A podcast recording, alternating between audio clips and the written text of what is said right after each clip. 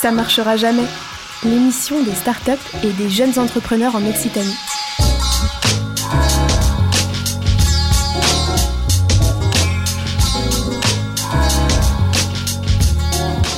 Bonjour à toutes, à tous, ça marchera jamais, l'émission des startups et des jeunes entrepreneurs en Occitanie. Les Jeux olympiques des startups sont ouverts.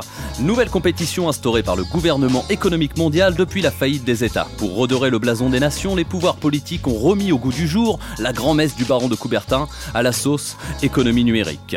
Les candidats en ligne de départ pour la première épreuve, le 100 mètres et... Top départ, les startups doivent enchaîner grande foulée et petits sauts direction le marché. Objectif, passer le plus rapidement de, possible de l'idée au lancement en chevauchant les premières haies. Pitch, rédaction BP, première vente, Love Money.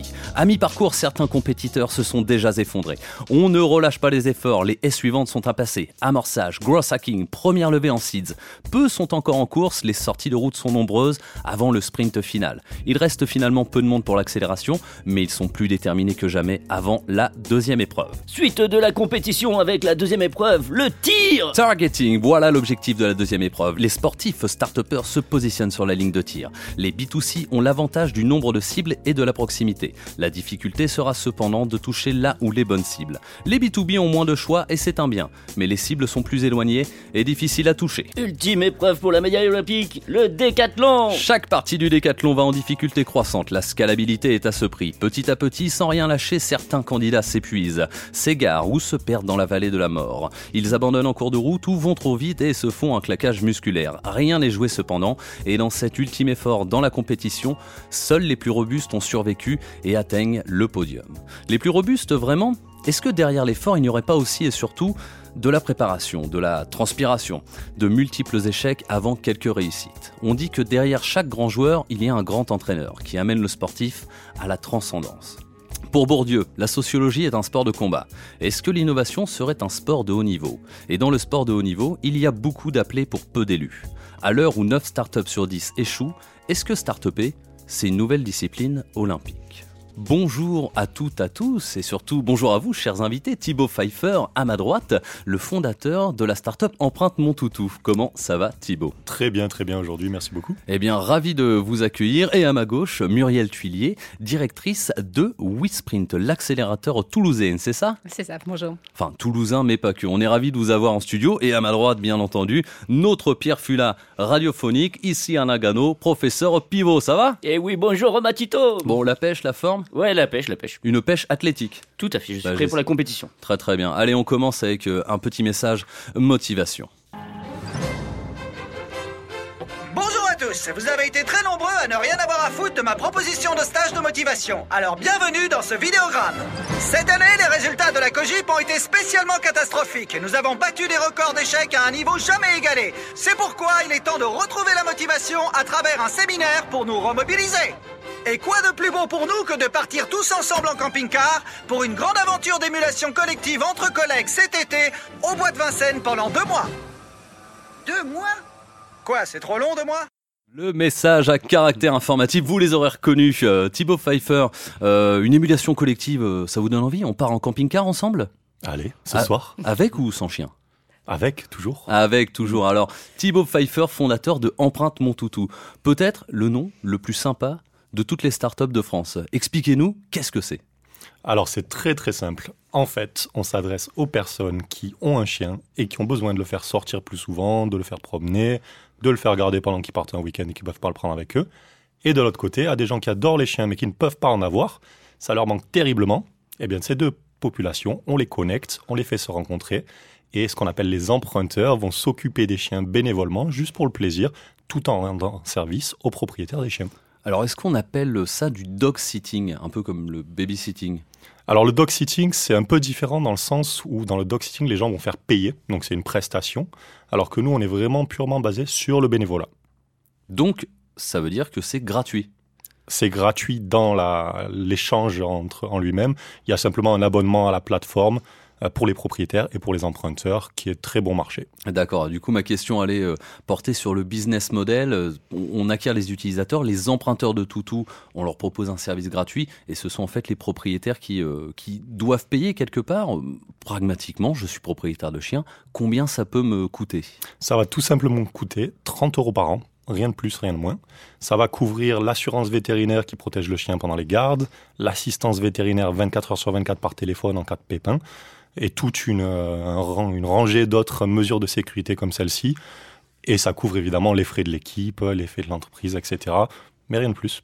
D'accord, alors du coup, pour 30 euros, vous pouvez euh, pas louer votre chien, vous pouvez faire profiter à quelqu'un qui ne peut pas avoir de chien euh, bah, les joies d'avoir un, animal de compagnie. Alors, si on va sur le marché, est-ce qu'il y a beaucoup de personnes qui ne peuvent pas mais qui aimeraient avoir un chien?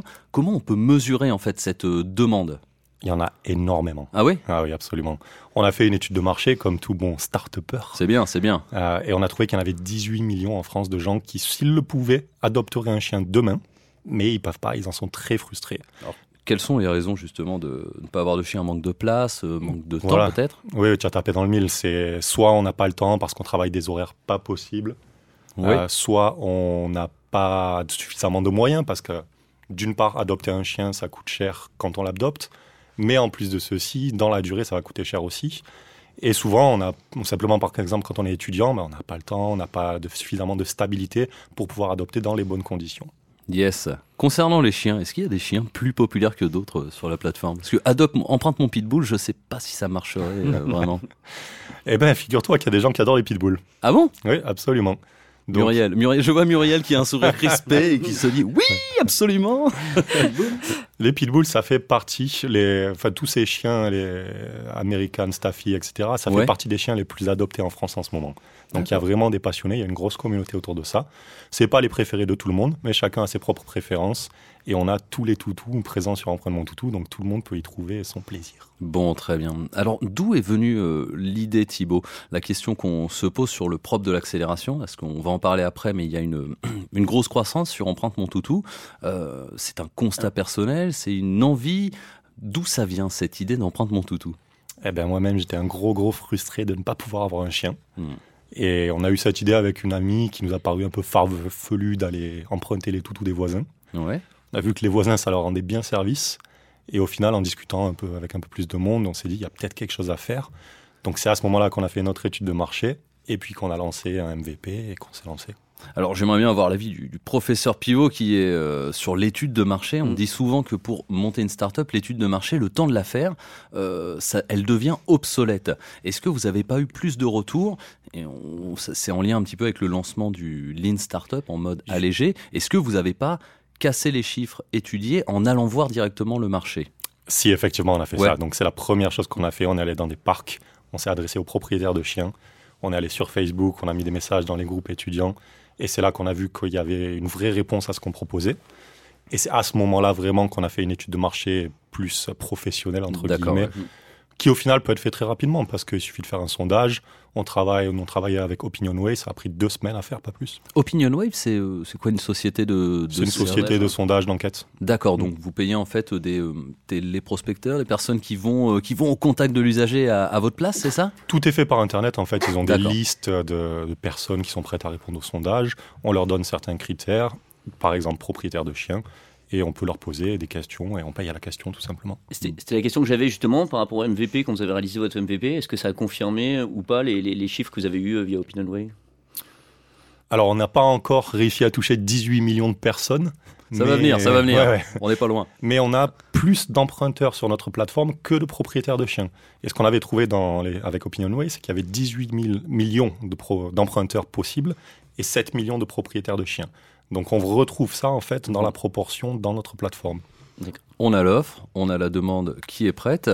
On fait un petit extrait musical euh, avant d'enchaîner euh, l'interview et on va écouter quoi Thibaut? Snoop Dogg 100%. So many pros.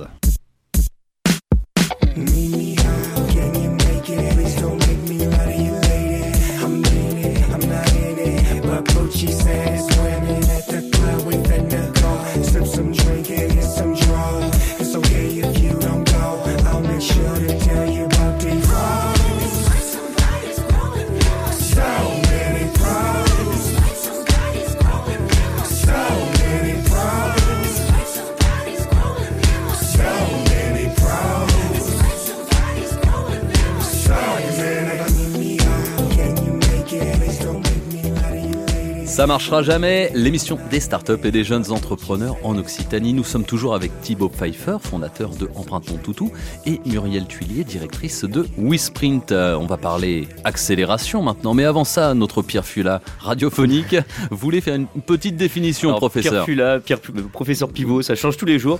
Effectivement, non, je voulais juste faire une, petite introduction sur l'accélération. Les, les, auditeurs doivent pas tous connaître, être familiers avec ce, terme-là.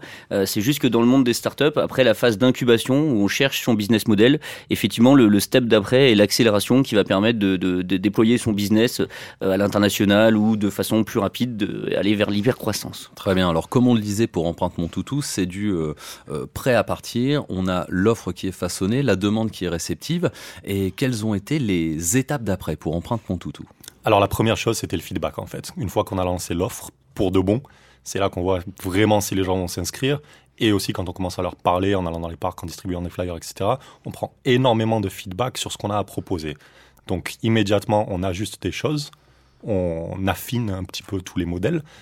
Et là, ben, si on est comme moi un entrepreneur avec peu d'expérience, puisque c'était ma première entreprise, on s'adresse alors à des structures comme celle de Muriel qui vont nous aider à nous structurer, pas seulement sur le produit, mais l'entreprise. D'accord. Alors le feedback, il est important, c'est-à-dire qu'on écoute les utilisateurs pour refaçonner son offre. Euh, et ensuite, l'accélération, c'est quand on parle vraiment d'entreprise, c'est pas seulement le juridique, il y a aussi un petit peu d'accélération commerciale, de passer à l'échelle supérieure. C'est ça le but ou je me trompe? Absolument, c'est très centré sur le côté commercial. Donc comment augmenter les chiffres de la plateforme, que ce soit le nombre d'utilisateurs, le chiffre d'affaires, pour ensuite pouvoir se positionner en tant que vrai scale-up presque. Donc on a passé presque les de la startup. Professeur scale-up, c'est juste, scale-up et justement les, les, startups qui sont dans cette phase d'accélération et ce qui scale leur, leur modèle. Euh, c'est un petit peu l'aboutissement de, de, en général de plusieurs années de travail au sein des startups. On a trouvé le modèle et il est temps de passer à la commercialisation en masse. Bon, je vois aussi euh, qu'il y a pas mal de retombées presse sur Empreinte Mon Toutou, passage sur C8, M6, France 3. Est-ce que c'est pas aussi ça l'accélération? Une augmentation, euh, je dirais quasiment brutale, euh, de l'activité. Euh, est-ce qu'il y a eu des retombées suite, à ces, suite à ces nombreux passages télévisés? Oui, absolument. Je le vois à chaque fois qu'il y a un passage télé ou radio. Euh, qu'on a des milliers de personnes qui se rendent sur la plateforme, qui s'inscrivent, ça a un impact énorme. Bon, on espère que ce sera le cas. Après, ça marchera jamais, euh, modestement, bien entendu. Hein. Nous ne sommes pas sur les métriques de, M6 ou autres consorts. Mais oui, ça fait partie de l'accélération alors. Et c'est très important quand on vient dans une startup B2C où on s'adresse à un marché très large. C'est un des moyens de communiquer qui en fait permet de toucher une énorme audience sans payer très cher. J'avais une question sur votre euh, internationalisation, votre structuration aujourd'hui. Vous êtes dans toute la France. Est-ce que vous avez l'objectif d'aller dans d'autres villes? Est-ce que c'est déjà le cas? Est-ce que vous êtes dans d'autres pays? On a commencé initialement sur Toulouse uniquement. Et très vite, en fait, quand on a eu des médias, les gens ont commencé à s'inscrire dans toutes les villes. Donc là, on n'a plus trop eu le choix. Il a fallu être présent un peu partout.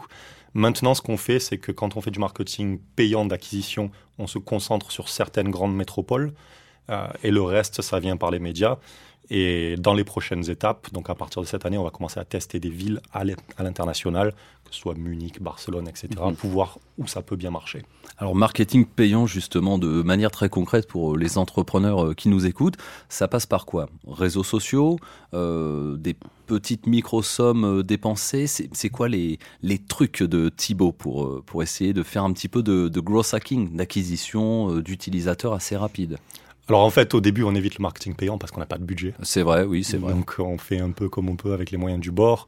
Et c'est là plutôt la phase growth hacking où on va essayer de trouver des astuces pour pouvoir augmenter les chiffres. Mais lesquels Lesquels Lesquels bah, Nous, c'était très simple. Hein. On allait dans des groupes Facebook, on s'inscrivait, qui étaient liés aux chiens. Donc ça peut être une promenade de chiens à Toulouse hein, ou autre chose comme ça.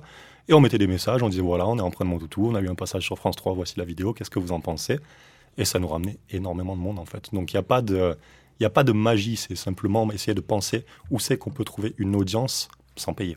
Et aller directement euh, au contact. Exactement, oui. Ok, c'est plutôt réceptif euh, ce genre de démarche ou est-ce qu'il faut user des pieds et des mains, créer un compte, euh, faire jouer le jeu de la communauté et puis attendre quelques mois? J'imagine que si on y va les pieds dans le plat, salut les gars, je viens d'arriver, voici, ça peut être mal perçu.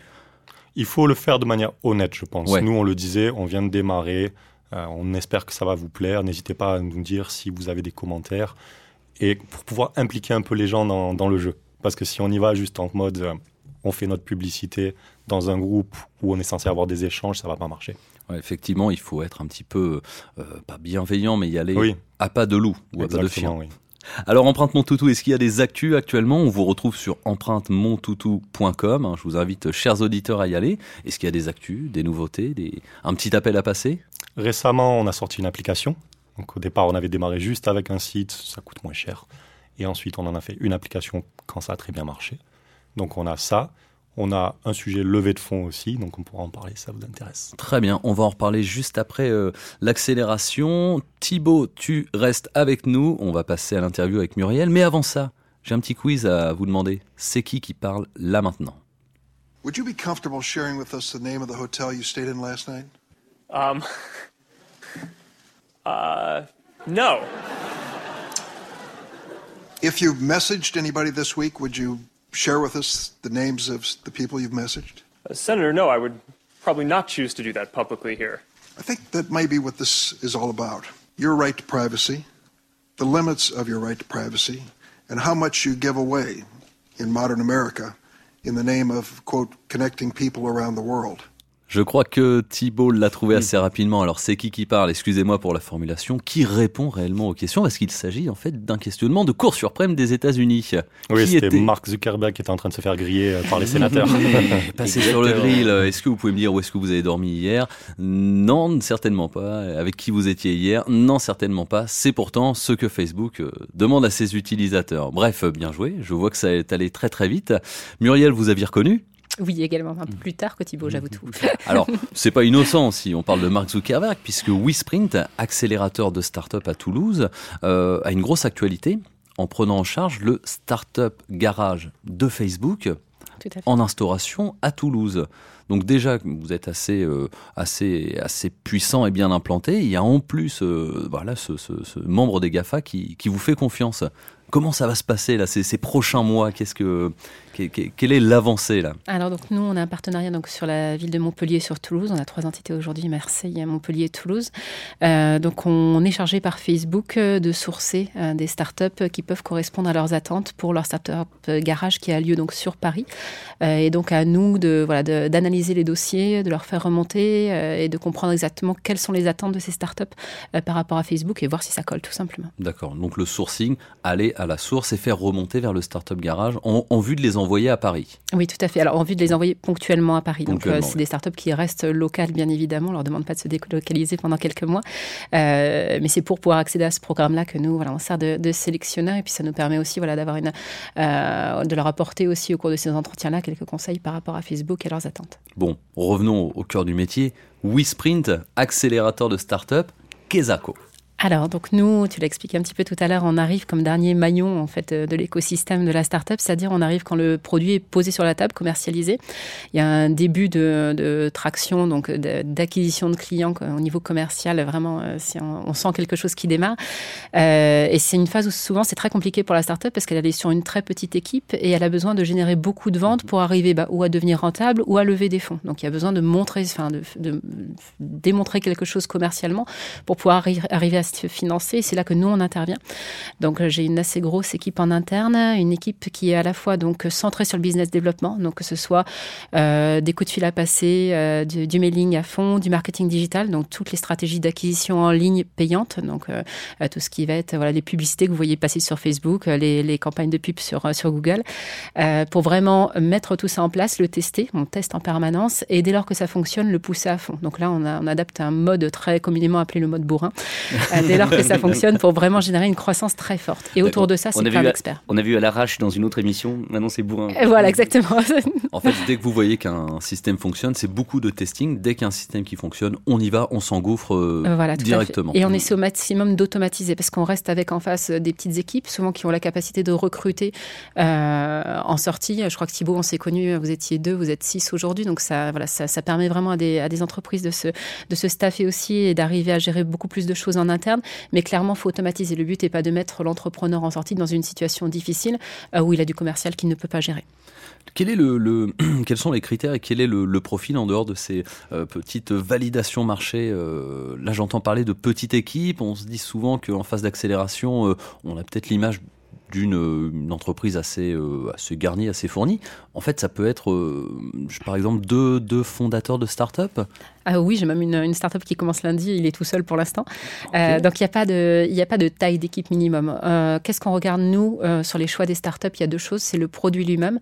Donc en gros, est-ce que vraiment il est sur un marché aujourd'hui où il est seul ou relativement seul, concurrentiel bien sûr, mais euh, sur lequel il a vraiment une place à prendre. Est-ce que le produit est scalable? En gros, si, euh, si on appuie dessus commercialement, est-ce que, est que ça va faire tomber des clients ou c'est galère ou il faut un an, etc. Et nous, le programme est court, hein, c'est quatre mois, donc on ne peut pas euh, se permettre de, de, prendre ce type de projet-là. Et au-delà de ça, 70% ensuite du choix, c'est l'entrepreneur. Donc on passe énormément de temps à comprendre l'entrepreneur, qu'est-ce qu'il attend de nous, quelle vision il a de sa boîte et, et également est-ce qu'il est qu'il a la carrure pour gérer une boîte en hyper croissance à un moment donné? On va parler de ce qui se passe exactement dans ces quatre mois, mais avant ça, Olymp Mountain, les Jeux Olympiques. Les cryptos l'indiquent, les six types typiques olympiques, aussi kilos d'intime d'un coup, c'est l'équipe olympique, on vient d'où? Jamais mortel n'a posé les pieds, osé les faits sans qu'un doute, n'est le courage de stopper les faits d'aucun de nous. Ça c'est le sine qua non qui tient debout, Yallah, tout ira, mon poème tient le coup, car c'est ce qui reste avant tout, ma page en l'état, rêvez pas, y'avait des artistes avant vous, et je le débat quand je de vous révéler le vrai, c'est pour que jamais la nuit du faux ne m'empêche de rêver d'aimer. Paradoxe, Olympe aime, parle à tort mais parle, parle encore et de Pensmar à mort. Mes antithèses réunies dans mon état d'alors.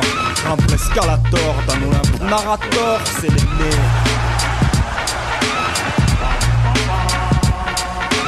Cérémonie d'ouverture des Jeux Olympiques. Pour conserver l'hégémonie, certains ont souffert dur à essuyer des félonies qui rendent fou le mercure. À cogiter des nuits sous les couvertures pour que deux mots s'imbriquent. Et manger des chromies, les lèvres sous gerçure. Là où on se lève, pas un bout de verdure. On risque un décollement de la plèvre si on respire trop vite, un coup d'air pur.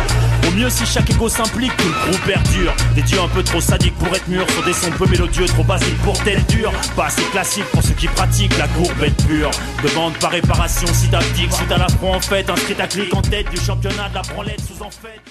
Trois minutes avant le plus grand combat de nos vies professionnelles. Et tout se résume à aujourd'hui. Aujourd'hui, soit nous guérissons en tant qu'équipe, soit on s'effondre. Jeu après jeu, centimètre par centimètre, jusqu'à ce qu'on soit fini. On est en enfer ici, messieurs. Croyez-moi. Et on peut y rester, se faire mettre une dérouillée, ou on peut se battre pour remonter vers la lumière. On peut grimper hors de l'enfer. Un centimètre à la fois. L'enfer du dimanche d'Oliver Stone, la scène du coach dans les vestiaires. Nous sommes toujours avec Muriel Tuillier, directrice de WeSprint, l'accélérateur de start-up. Muriel, vous, leur faites des, euh, des, discours, des motivational speak à vos start-up, là, comme ça? Euh, On essaie, on a tout un travail justement euh, qui est de les entraîner au pitch, donc à vraiment les preuves orales, que ce soit pour, du commercial ou pour des potentiels investisseurs.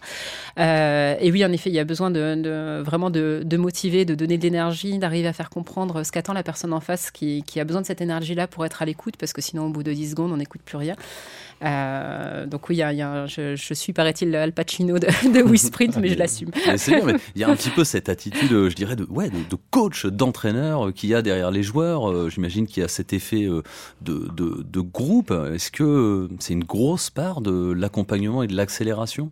Oui, tout à fait. Alors, euh, on a une part euh, de, de, notre métier qui est aussi euh, d'être à l'écoute de l'entrepreneur, de ses difficultés, euh, de, de, de, gestion aussi de construction d'équipe. C'est très très difficile d'arriver à trouver ses premiers salariés. C'est peut-être pas ceux qui vont rester d'ailleurs. Euh, c'est beaucoup de choses à accepter au niveau RH. Euh, moi, de mon vécu, le, le volet RH, c'est le plus difficile à vivre aussi. Et il y a vraiment besoin de prendre conscience de beaucoup de choses et de la difficulté et parfois de la fatigue mentale de l'entrepreneur aussi. Et c'est là que voilà qu'on doit aussi être à l'écoute. le but n'est clairement pas de noyer des entrepreneurs. J'avais une question euh, par rapport à l'historique de WeSprint. Vous avez fait une levée de fonds récemment. Est-ce que vous êtes vous-même une start-up? Est-ce que vous utilisez les codes et les pratiques des start-up pour votre développement? Ah Oui, euh, donc on a bouclé une levée de fonds en effet en mai. Oui, pour moi, on est une start-up, c'est-à-dire on teste un modèle, euh, donc un modèle dans lequel on croit tous profondément dans l'équipe. Après, oui, clairement, on fonctionne en ligne nous-mêmes, c'est-à-dire on teste des choses, des méthodes, des façons de, trouver des investisseurs autour des start-up qu'on accélère, etc. Et on impose le lean aussi aux start-up avec lesquelles on travaille, c'est-à-dire on va tester des moyens d'acquisition on va voir si ça prend, si ça prend pas ses poubelles ou on affine, ça dépend. mais oui, très clairement, on fonctionne en permanence dans ce mode-là. D'accord, il, il, y aura une accélération à un moment donné Vous irez dans, dans le bah, monde entier On accélère déjà avec euh, trois entités qui se déploient assez rapidement. Euh, voilà, on a une, une, vision assez forte de ce qu'on souhaite faire de WeSprint. Euh, donc oui, il y a une vision beaucoup plus globale, mais ça, ça, avance déjà très très vite à notre niveau. Bon, on revient sur l'accélération et les quatre mois. Qu'est-ce qu'il se passe Nous, en tant qu'entrepreneurs, on rentre à WeSprint. Pendant quatre mois, quel est le, quel est le parcours? C'est quoi les surprises qui nous attendent? Et le travail aussi Déjà, ben, on se met d'accord sur les quatre mois sur la roadmap, donc sur la feuille de travail qu'on va dérouler pendant les quatre mois. Donc c'est assez précis. Donc ça va couvrir le business développement, donc vraiment le commercial, mais aussi euh, tout ce qui va être euh, juridique, financier, enfin tous les points de blocage en fait de la croissance d'une boîte. Donc il faut vraiment tout mettre sur la table. J'ai besoin de recruter ce profil, j'ai besoin financièrement de, récupérer tant d'argent que ce soit de, de, des aides publiques ou de la banque euh, pour pouvoir avancer correctement dans ces quatre mois. Donc là-dessus on se met vraiment d'accord. C'est presque une phase de négociation pour bien comprendre ce que l'entrepreneur veut. et de là en fait toutes les semaines on fonctionne, on tourne en quelque sorte. Donc moi j'appelle ça tourner en spirale parce que le but c'est de grossir un moment.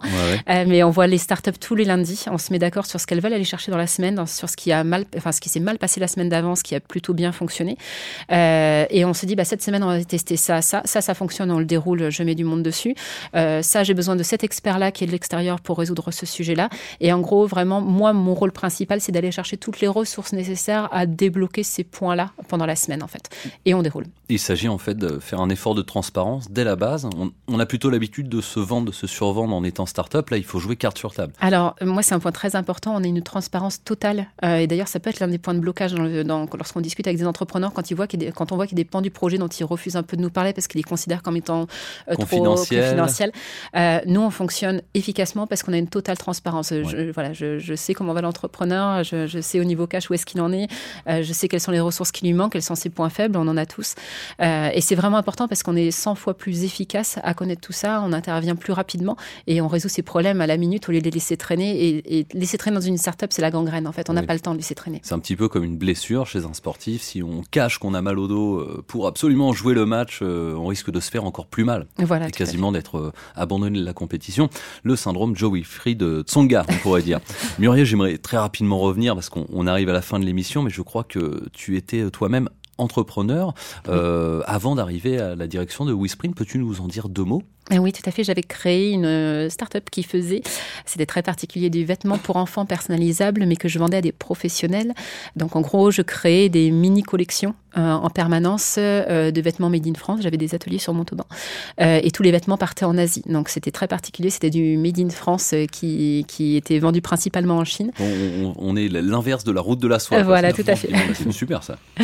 voilà. Et donc, start-up qui a pris fin il y a, il y a bientôt deux ans maintenant, parce qu'on a eu un problème de euh, dépôt de noms de marque en fait sur notre principal marché qui était la Chine. Euh, et en gros, tout a fermé en trois semaines de temps et la, start-up a, qui était Cocolico s'est arrêtée en, dans, une période, dans un délai très très court. Mais vous avez connu la grosse croissance, l'explosion, puis après, évidemment, peut-être une phase de déclin, c'est l'ordre naturel des choses. Et maintenant, vous êtes euh, coach entraîneur. Est-ce que vous ne seriez pas le Didier Deschamps de, de, des startups quelque part?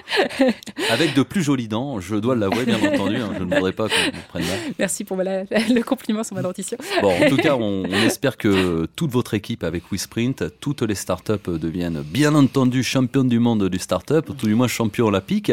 Euh, WeSprint, est-ce qu'il y a des actualités? Euh, Un petit coucou à passer. Euh, on peut vous retrouver sur WeSprint.com, sur euh, le grand Google mondial. Ah si vous avez, je sais pas, un coucou, peut-être nous dire aussi, pour finir, quelles sont les autres startups en plus de Empreinte Mon Toutou qui sont en accélération pour leur faire un coucou et un au revoir? Ah oui, bien sûr. Donc bah là, on a accéléré depuis le début une quinzaine de startups. donc actuellement, bah, on a une startup qui s'appelle Vive qui sort d'accélération aujourd'hui. Donc big up, big up. Il, reste pas loin, mais c'est vrai que c'était une startup avec laquelle c'était absolument génial de travailler, qui fait de la formation, de l'e-learning pour la formation. Euh, et on démarre une start-up qui n'est pas si loin dans les locaux euh, et qui nous rejoint, qui s'appelle Chronobo, et lui qui fait de l'amélioration d'image pour euh, tout ce qui est film et jeux vidéo. Et ça, c'est aussi, voilà, c'est en plus un projet à potentiel directement international, donc il m'amuse énormément. Super, merci beaucoup Muriel Merci Tuillier de l'accélérateur WeSprint, Thibaut Pfeiffer de la startup Empreinte Mon Toutou. Ça marchera jamais, une émission préparée et animée par euh, moi-même et professeur Pivot. Technique et réalisation François Berchenko et Laurent Codoul. Et, et on remercie, gros big up également, les partenaires de l'émission, l'Université fédérale, le Catalyseur, l'association La Mêlée, Digital Campus et le Quai des Savoirs. Des bisous à tout le monde et à la semaine prochaine.